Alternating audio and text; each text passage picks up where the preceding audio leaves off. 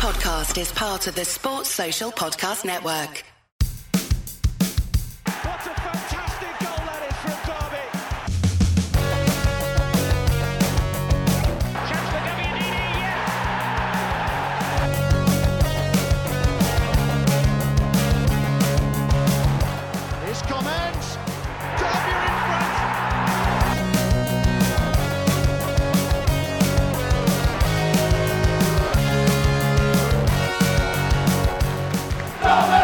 It's Steve Bloomers Washing, Independent Derby County podcast. A belated happy Easter from all of us at SBW Towers after a potentially season defining bank holiday weekend where the Rams were unbeaten but also underwhelming. Uh, when you rack up 28 shots on goal in one game, that's a shot almost every three minutes.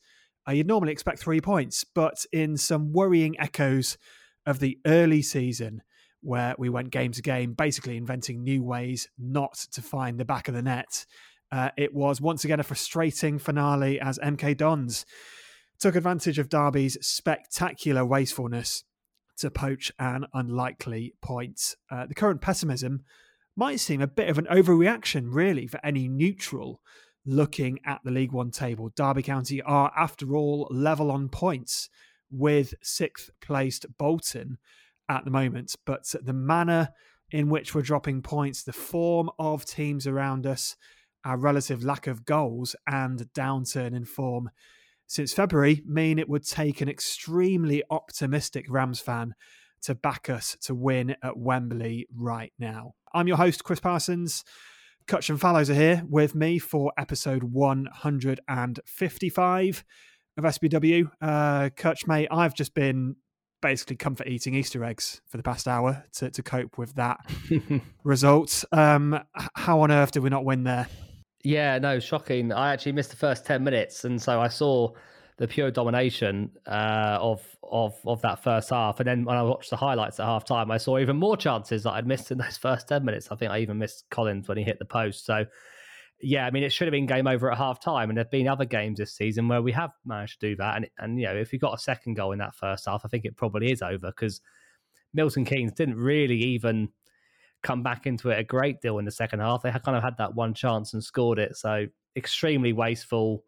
Uh, But then the longer the game went on, I thought the less likely we looked like getting a second goal. So yeah, extreme frustrating because after Friday and then looking at the, the next four fixtures, particularly, yeah, we could have really put a, a winning run together. But yeah, need to um, step it up again at the weekend. Blake, it's pretty hard not to feel really despondent after that, isn't it? And, and deflated, as you said just before we started recording. I mean, can you make a case for this Derby County team that they can still get promoted at this point? Seventh on goal difference right now. yeah, it's it's not over, is it? But uh, deflated is is the word of the day. I, I mean, I don't think I felt like this all season. And to to sum it up, I was having conversations with uh, Mick Darby, who I sit next to at, at Pride Park, at half time, and it was a case of let's go and get four or five now, and that will be like an extra point. And I think that sums up the dominance of of Derby in the first half. I mean, how many times have we said it that first half we look like that? We look we're going to win four or five nil. Milton Keynes looked one of the poorest sides that have come to Pride Park this season. Chance after chance, and second half it's just a different story, and it's it's becoming quite frustrating. And I mean, look, I'm philosophical about it. I know some people don't like the uh, look where we were a year ago kind of angle, but we do need to look at the squad, the depth of the squad. I think that's not particularly helping us, but today was particularly deflating. I mean, if you'd have said to me at half time, this is going to be one all, I'd, I think I'd have laughed because it was just so dominant. And yeah, I'm I'm really really deflated today, and, uh, and I've not felt this for a long time. I think you said it there, Blake, that MK Dons did look like one of the worst teams to come to Pride Park, you know, particularly in the first half. They weren't much better in the second. We just got worse, I thought. But they were really bad. I mean, Hourihane looked good, Corey Smith looked really good, but they were kind of playing in an armchair because there was MK Dons were really sitting back deep. There's no press on the midfield at all. And and you can't really fault them too much, the Derby players in that first half, because they did create all those chances. And another day, three or four of them do go in. But they were a really poor team, MK Dons, and they did maybe threaten a little bit on the break. in the first half. There's a few warning signs they went through. I think just after Nat had been through and and I think hit it straight to keeper. MK Dons broken us, uh, broken us straight away in that first half, and and I think they were, they got caught offside, which was a decent chance if they if they managed that better. So the warning signs were there, um, but yeah, the longer it went on, the more comfortable I thought MK Dons left looked, and the and the changes. You know, Bird didn't have much of an impact. Dobbin didn't have much of an impact. I think Blake's right. The, the, the lack of options is just it's just hurting us. Yeah, a few five word reviews then from our followers on Twitter. Uh, how would you sum up Derby County 1, MK Dons 1 in five words? Loads of responses, as we, as we usually get after a disappointing result. Uh, Robert said it was always going to happen. Chris Rowe said Judge Warne in a year. Uh, Derby Boy said second half non existent again. Uh, ben said wasteful Derby pay the price. Uh, Vicky B said can't play for 90 minutes. Uh, Chris Marson said same thing happens every week. o, just O underscore DCFC said throwing myself in the Derwent. Um, but, you know, calm down, steady on. um, what else we got? Cash said played brilliantly, lacked an edge. Uh, and Nikki Bees and uh, Chris Smith also made the point of didn't replace Asula in January, maybe one to revisit in a second. But uh, yeah, I watched the Sky Sports highlights just before we came on, and the clip is one minute and 42 seconds long. But in that, they still managed to squeeze in both goals, a penalty appeal, and five more missed Derby chances, which I speaks speaks volumes about just how profligate Derby were in that game. Um, I mean, a few people mentioning the penalty appeal, Cutch, it didn't look like one to me. And we're going to come on to officiating in general in the second half, but we can't blame the ref, can we? It's when you have 28 attempts on goal at home against a team who are 19th, who you've already beaten once this season and don't win, you've only got yourselves to blame. So I guess does how does it affect the uh, promotion picture? Cutch, do you think like the remaining games? Peterborough on a pretty decent run at the moment. They won at the weekend. Derby hanging on to the coattails of Bolton only because of Cambridge's injury time equaliser away at Bolton um, on today, Easter Monday. But the remaining games, Bolton do have a game in hand. So they've got six. They've got Oxford away, Burton away, Shrewsbury at home, Accrington at home, Fleetwood at home, Bristol Rovers away. Quite hard to really detect how they'll get on in those. Peterborough five to play.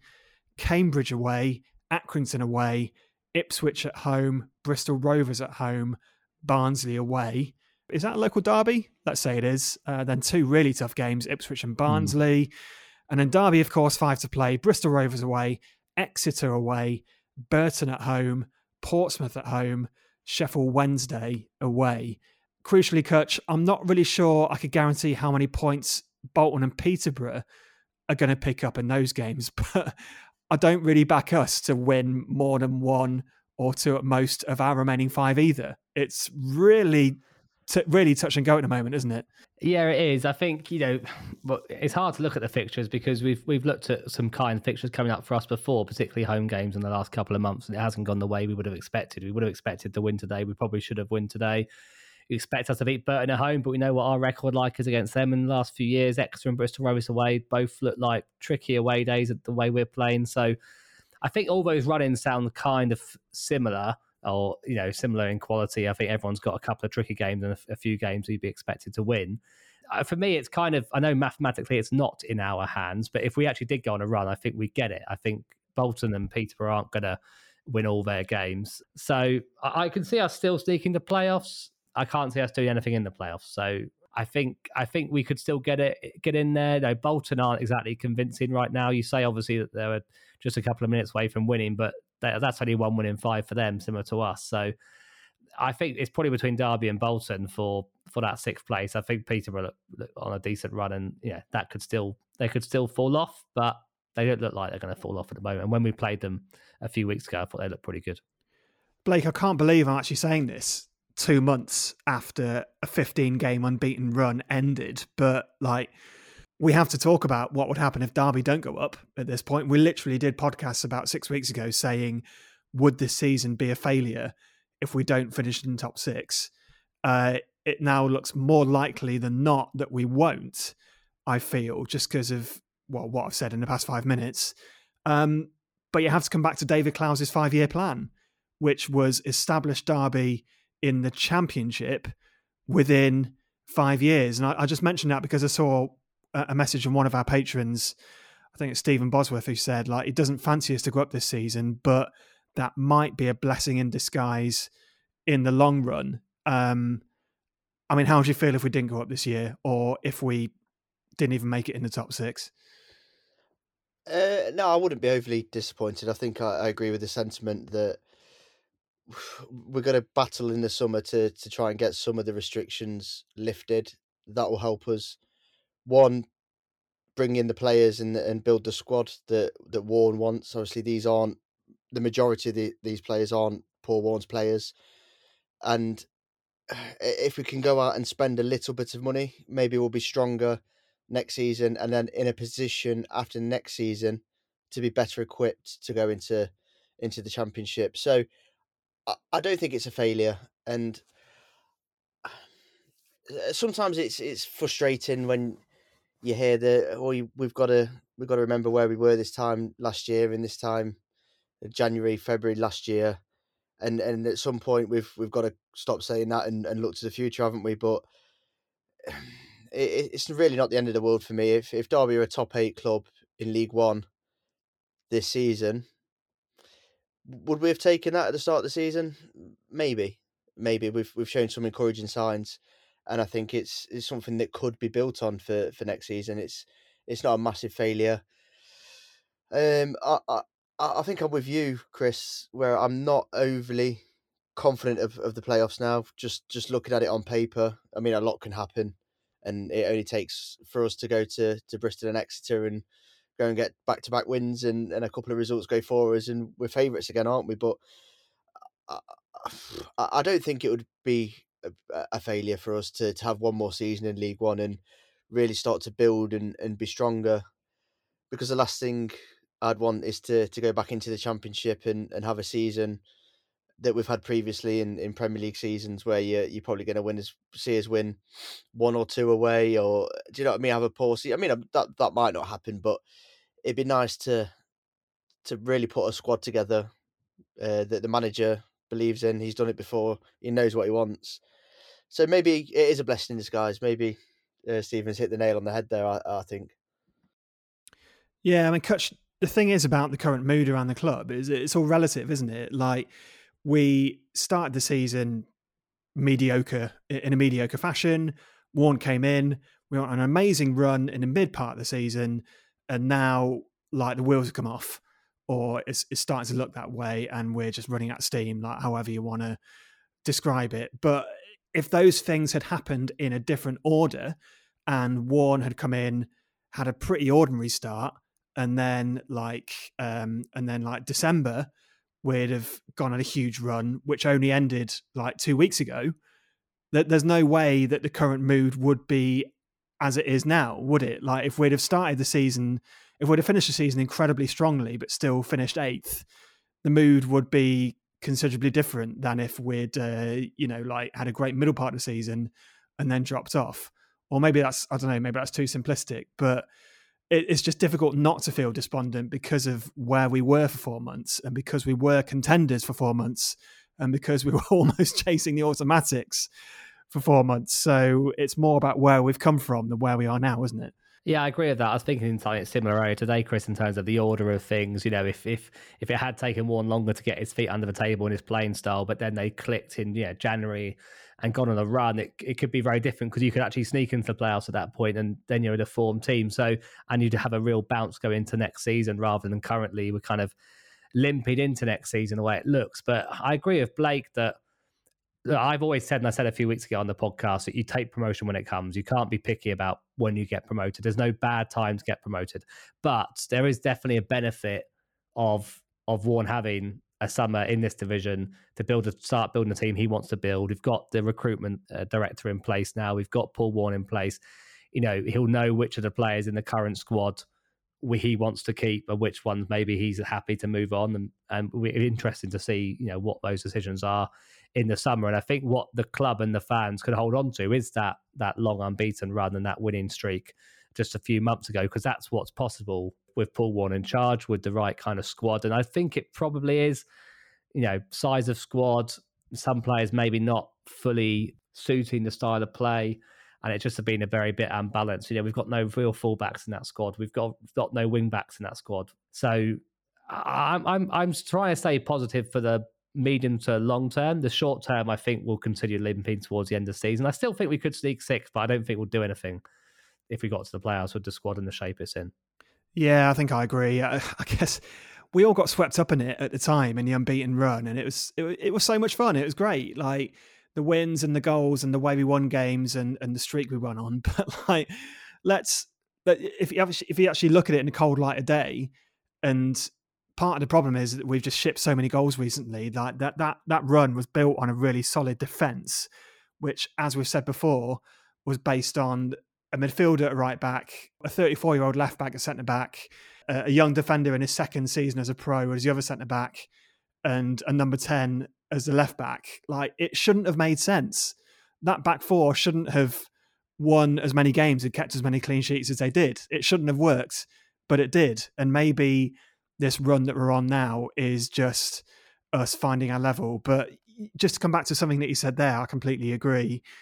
You can't judge Warne in any way seriously until he's had at least a preseason because, like, yeah, people talk about him being like a, oh, he's just a fitness coach. Like, yeah, he is. That's one of his major strengths and like seasons and and bases of fitness are built around preseason. We've got to give him a preseason. Or everyone that's spoken to and works with Warne has talked about his preseason so that has to be the starting point for any sort of serious long-term judgment about his time at derby so i can't even entertain any any chat about about his suitability for the job right now because he's he, he hasn't even been really given a proper chance. Yeah, I'd like to think there isn't any serious chat about people questioning Paul Warne or his plays at Derby. I think yeah, he's ga- absolutely guaranteed in my book at least another year in this job uh, and a chance this summer to really shape the squad and, and train the squad, as you say. And I think it's important to remember that this is his second job, right? So Rotherham was his first job, and he did an absolutely incredible job there. Um, so not only is joining, you know, midway through the season a bit new to him. I think he, I think he joined at the end of a season in Championship um, at Rotherham, but joining, you know, kind of at the start, midway through a season, you know, is new to him and a completely different club and completely different surroundings of a whole squad that isn't his. So I, I think whatever he could got could have got out of this squad was a bonus in my eyes, and he almost gave us an incredible journey this season. I think he'll have a great season next season, and I'm looking forward to that. I just think it'd be nice to try and salvage something from the season and finish it on somewhat of a, a positive note.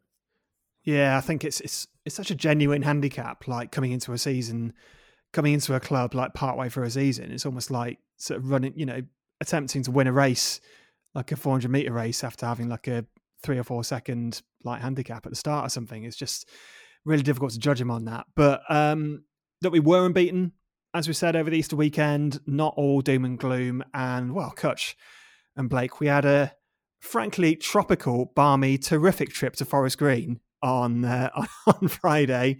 Sort of glanced over at you, Blake, in the in the first half, and the, the luxury of the little mini terrace down the side there. Um, look, you've been to every away game this season. I'm assuming that Forest Green is going to live long in the memory, just because it's just a quite an odd place to watch football, really, isn't it? Yeah, it's um, it, it was a very strange day. Um, on the on the journey home, we me and, and the group that that we travel with, we were saying it was just so such a strange a strange day. Of it was pretty much well in my head anyway. Game over after thirty four seconds, and it kind of descended into a, a like a preseason friendly type feel uh, from then on. The the ground itself, I mean, you was I saw you stood on the terrace. You looked very uncomfortable, Chris. Uh, kind of clambered and holding onto a, a railing, trying to grab a view of the action, and then pointed out obviously Cutch behind enemy lines, uh, behind enemy lines for for a change. He's getting brave, aren't you, Kutch? Uh, but just uh, yeah, just a really really strange not necessarily strange in a bad way, by the way. This isn't a, a dig at Forest Green, but to give a, a, a, paint the picture for people who, who haven't been to Forest Green, it's like arriving in the middle of the Peak District. There's nothing there, and then there's a football ground. And yeah, it, it's a very weird place. I think it's the smallest stand I've ever watched Derby County in. I mean, I was in like a small seated area that had two rows of 50 seats. So I, I was lucky enough to to see most of the action, but judging by the people that were sitting on fences and clambering around it, I don't think the view was the greatest from the from the terrace, was it? No, it really wasn't. It was uh, it was bizarre for many reasons, but basically, like when me and Tom queued up for the away end, like I don't know about sort of two forty seven or two forty five, two fifty, like there was a it was already full, but there were still like about two hundred Derby fans trying to get in. So we eventually got into like that side stand that's like most ninety percent terrace and when we got in, um, I, I put my ticket through the thing as I heard a cheer, and that was Derby winning the penalty. And me and Tom got in, and we managed to sort of peer over someone's shoulder at the back to see Collins convert the pen. And then we sort of went down the back to try and actually get a space to watch the rest of the first half.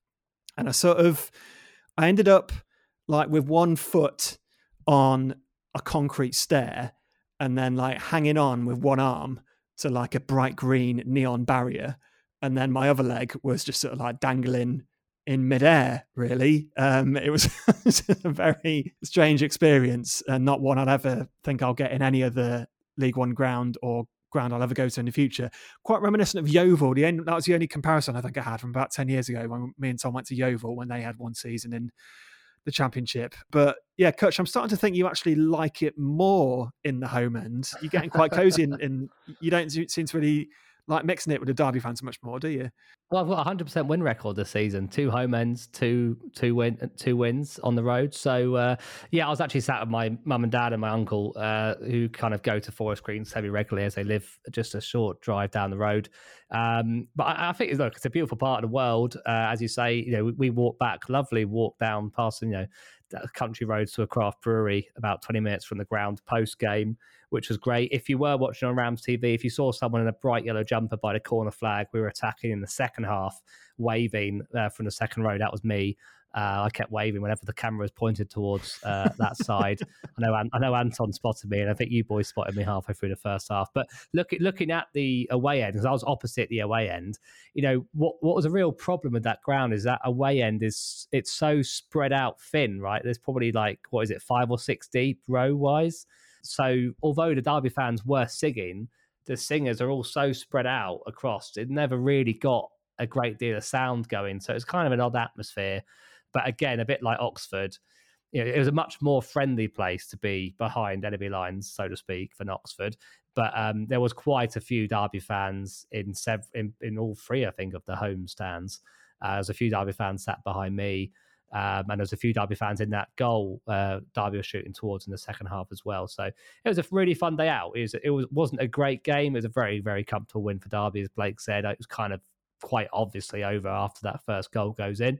Uh, but it was a yeah nice away day, and it was nice to uh, spend the weekend with uh, the Steve Bloomers Washing boys and families. Yeah. Very uh, yeah genteel is the uh, is the word I'd use to describe the, the atmosphere in the away end. It was uh, yeah oddly oddly polite in a way that was a little bit disconcerting. But uh, it's it's a new month, of course, so uh, so that does mean that there's a new bonus podcast for members of the Steve Bloomers Washing Patreon channel, and for our April offering. We've done another away days special uh, recorded on the open air terrace at Forest Green Rovers on Good Friday. So uh, you can hear the full podcast by signing up for just the price of a coffee per month and get loads of other benefits as well over at patreon.com forward slash Steve Bloomers Washing. But here is a little taster. 2 0. Tom, talk me through what the actual fuck happened there. Like, absolutely awful. Worst goal scored all season by a mile, but it's, it's, the goal we needed, wasn't it, to kill it off? It was a thing of beauty, Chris. A, a little bit of a press. Forest Green went backwards and across their box. The goalkeeper's out of position. McGoldrick got the block in and it rolls into the back of the net. A thing of beauty. Glorious. It will not win goal of the season, but who on earth cares? 2 0. Hi, I'm Nathaniel Mendez-Laing, and you're listening to Steve Bloomer's Washing. Johnny Russell. Joe Ledley.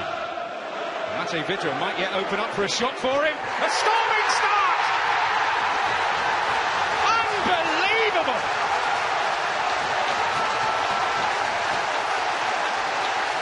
Twenty-four seconds. Matěj Vydra, a man who always makes a mark against Forest. So uh, yeah, that's Forest Green and uh, MK Dons. Then it was interesting against MK Dons and Forest Green actually that we did shift to three at the back. Uh, James Chester was in there against Forest Green. Thought he did very well, although I didn't really have to do that much defending. Um, I think he pulled up in the warm up or just before the game against MK Dons, which was just yeah very disappointing. And I know that some fans do say that he's a bit injury prone, and it's a real shame that we can't seem to get him into a, a run of, of minutes in a Derby shirt. But um, against MK, it was uh, it was Rooney, uh, Jake Rooney, Eiran Cashin, and Haydon Roberts. Although it's it's sort of weird, isn't it, Cutch? Because it doesn't. It's not really like a back three a lot of the time because Corey Smith does drop in and it's quite like fluid when when Roberts goes forward. Um, but look, we were clearly shipping too many goals when that you know that made Warne go back to this in the first place. Like he started with three at the back, then went to a four on the run, and then that run ended and it all went wrong, and now he's gone back to three. So I guess we've just tried to negate conceding so many goals by offering that support for the for the centre backs with Smith screening and protecting. Um, but is it going to be here to stay to the end of the season? Do you think? Like, is this how we're going to set up in all games, or were we just trying to like match up some relatively like limited opposition over the Easter weekend? Yeah, it'd be interesting to see. I'm not entirely sure. He might maybe he's doing it with one eye towards next season and seeing well which which of these players do suit that system. You know, can Mendez-Laing be an effective right wing back? Can can Barkhuizen be an effective left wing back? What's Jake Rooney like at right centre back? Maybe he's got one eye on next season if that's the, the way he wants to go. I know what you mean about Corey Smith. It does kind of sometimes look like a, a back four because he kind of drops into that centre back position when Roberts and or Rooney goes forward. I thought Roberts was was brilliant today. I think Haydon Roberts has, has had a few good games in a row now, and I thought he was kind of the most comfortable you know, stepping out from the back and into, into the midfield and almost beyond them at times. I'd like to see Mendez-Laing uh, still be further forward, you know, in that position. If Rooney's maybe not going to kind of step forward as much as Roberts, if Corey Smith slides across, I think Mendez-Laing can be a bit can start a bit higher up. I just think he has too much to do when he's receiving it almost in his own half or on the halfway line. So I'm not convinced you get the best. Well, you definitely don't get the best out of Mendez-Laing um, in that position. I still would like to see Mendez-Laing play up in play up in that front too. I don't think McGoldrick and Collins particularly works in the tougher games together. I wouldn't mind seeing yeah him play much much further forward and, and, kind of play a free role across you know trying to find space on either wing. But I I think three five two possibly is here to stay. He's he's got the midfielders for it. And I think he's maybe, yeah. I think if Chester's fit, that's another good option at right centre back. It's just, for me, it's just not getting the best out of our wide players. But that's something he could rectify in the summer. Yeah, I guess you saw some of the limitations of it in a way of three at the back in, in the in the goal we conceded. Really, Blake against MK, like sort of caught on the break, and you got to be honest, Mendez-Laing doesn't really do enough defensively to to stop the MK Dons player uh, because he's not a defender. It's not his job. He's not what he he trains his whole career to do. Um, so yes, it offers you more bodies in midfield, but you can sometimes look a bit stretched at the back, can't you? Like, do you think? I mean, could Warne change again before the end of the season? Go back to a four before in the last remaining five games? Uh, yeah, I, I, think potentially could go back to the to the flat back four. I, I was in the yard uh, the, the Public Pride Park after the game, and there was some of the Derby County staff in there, and it was referred to as uh, playing false fives. Um, and that's really interesting that it's referred to as that. That different people are, are basically dropping into play in those in, in those three roles.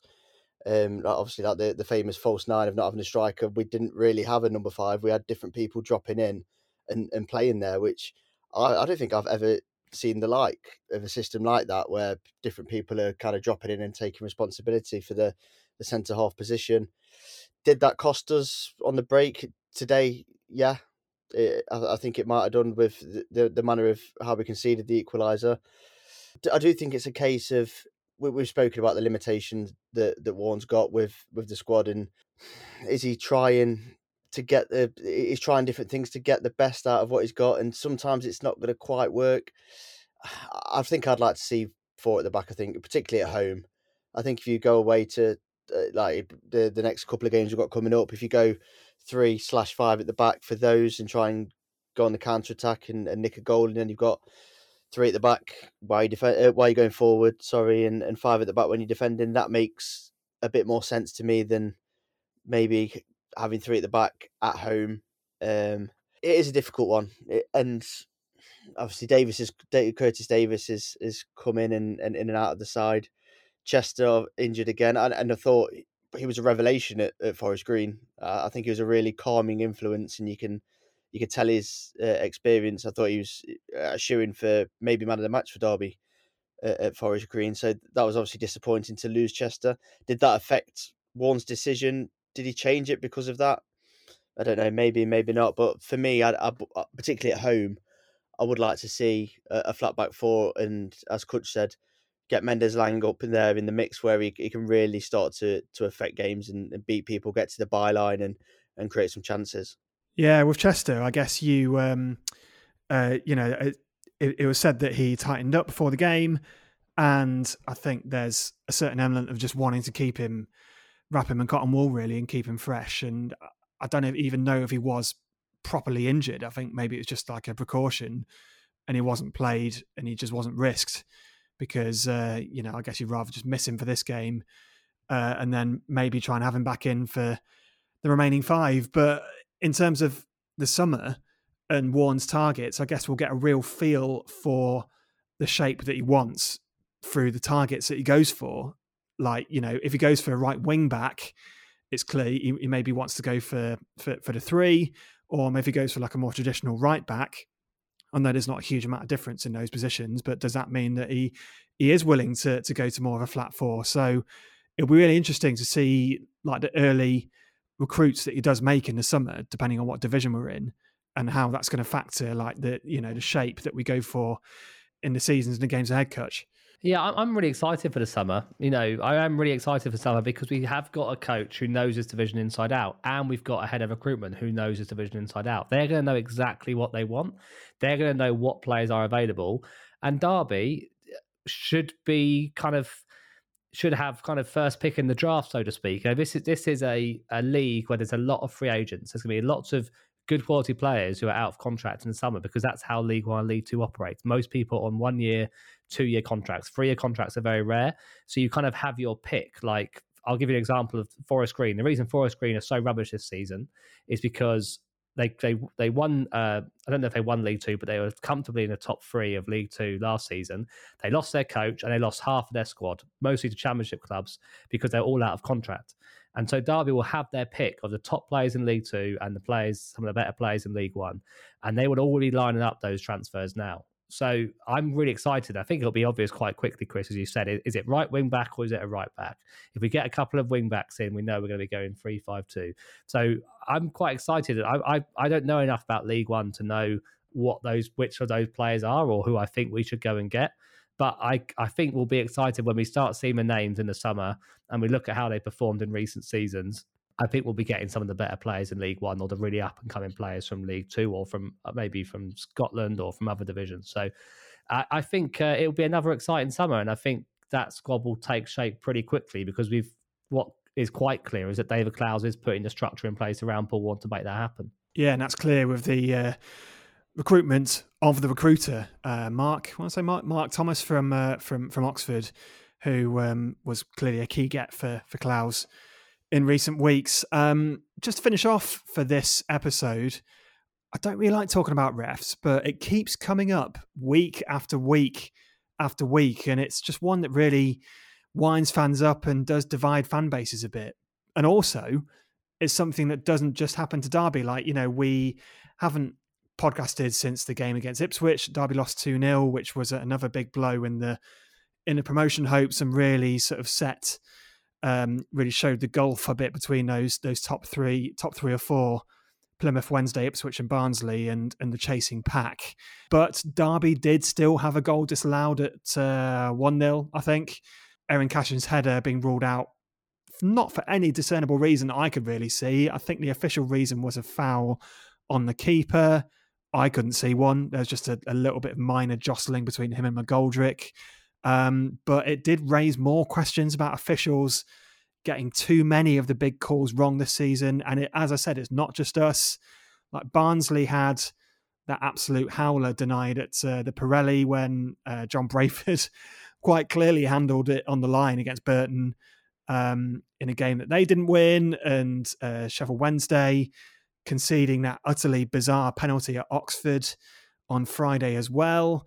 I don't really know what the answer is here, Blake, but what do you even attempt to do about it? I mean, is VAR even a realistic option in the Football League? Like, is the infrastructure even there to roll out a system where you've got eyes on every game in the Football League every week, week in and week out? It doesn't really seem feasible to me. Or do we just have to accept that the inconsistency and uh, you know the inconsistency will happen, and you have to hope that, as the cliche goes, these things level themselves out over the season. The frustrating thing for me is the manner of some of the of the decisions. I mean, uh, there's none from today that particularly rankle.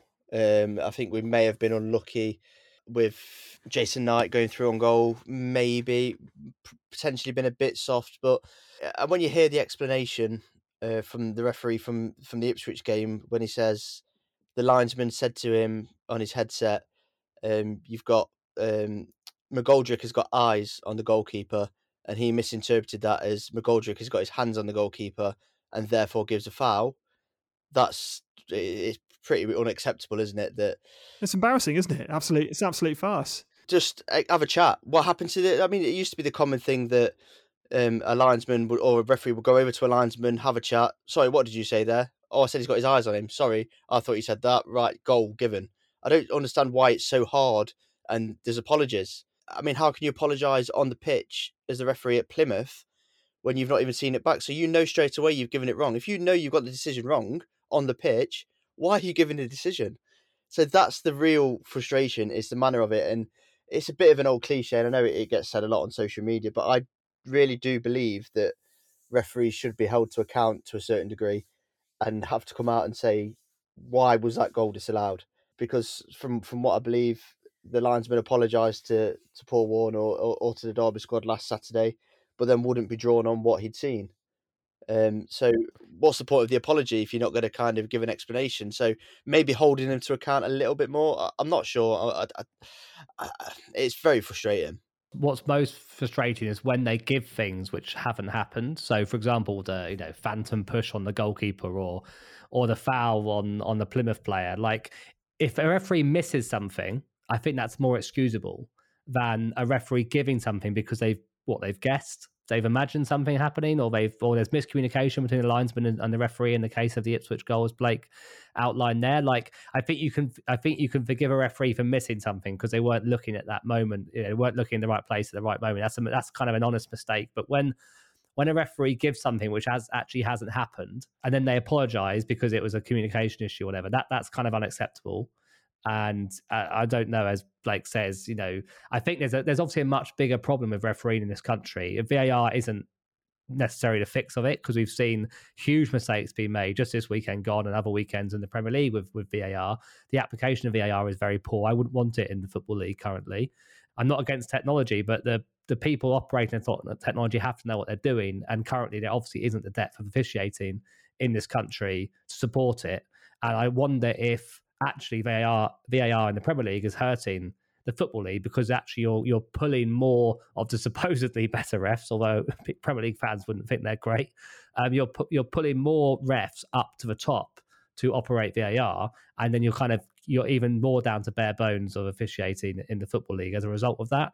So I think the whole refereeing pyramid, shall we say, is a shambles and is not up to standard, and it's stretched more than ever before. I think it's probably a long term fix. I don't know how you fix refereeing in this country, but Derby and every other team are currently victims of crap refereeing. Yeah, well, it's uh, not an issue that Derby can do much about, unfortunately. And even though it has affected us, the bottom line is we've got to dig in. We've got to show character. We've got to try and shake off the current woes that have beset us and uh, just do something to get enough points to keep ourselves in contention to make something for the rest of the season. But we will return on Steve Bloomer's washing in a couple of weeks after the Burton Albion game. I think I'll be in your away end at uh, Bristol Rovers. Blake, see you there, I assume, keeping up the uh, your your quite incredible run of away games. Yes, I'll be there. Bristol Rovers and Exeter. Potentially a few days somewhere uh, in the southwest in between as well. So, yeah, really looking forward to that. And, and hopefully six points and uh, back to sixth in the league. There was a slight resignation in your voice when you said, Yes, I'll be there, almost as if you're not quite. Haven't quite got as much faith in this, uh, in your decision to go to every game this season. But fair play to you as always. Uh, Cutch, pleasure to have your company as usual. Yes, very good. Thanks for a lovely weekend, Chris. And thank you too. So uh, don't forget to give us a follow on social media at Steve Bloomer Pod, and we're on Facebook and Instagram as well in between games. And as you, as I said, get all those extra bits of content from us over on patreon.com forward slash Steve Bloomers Washing. And see you next time.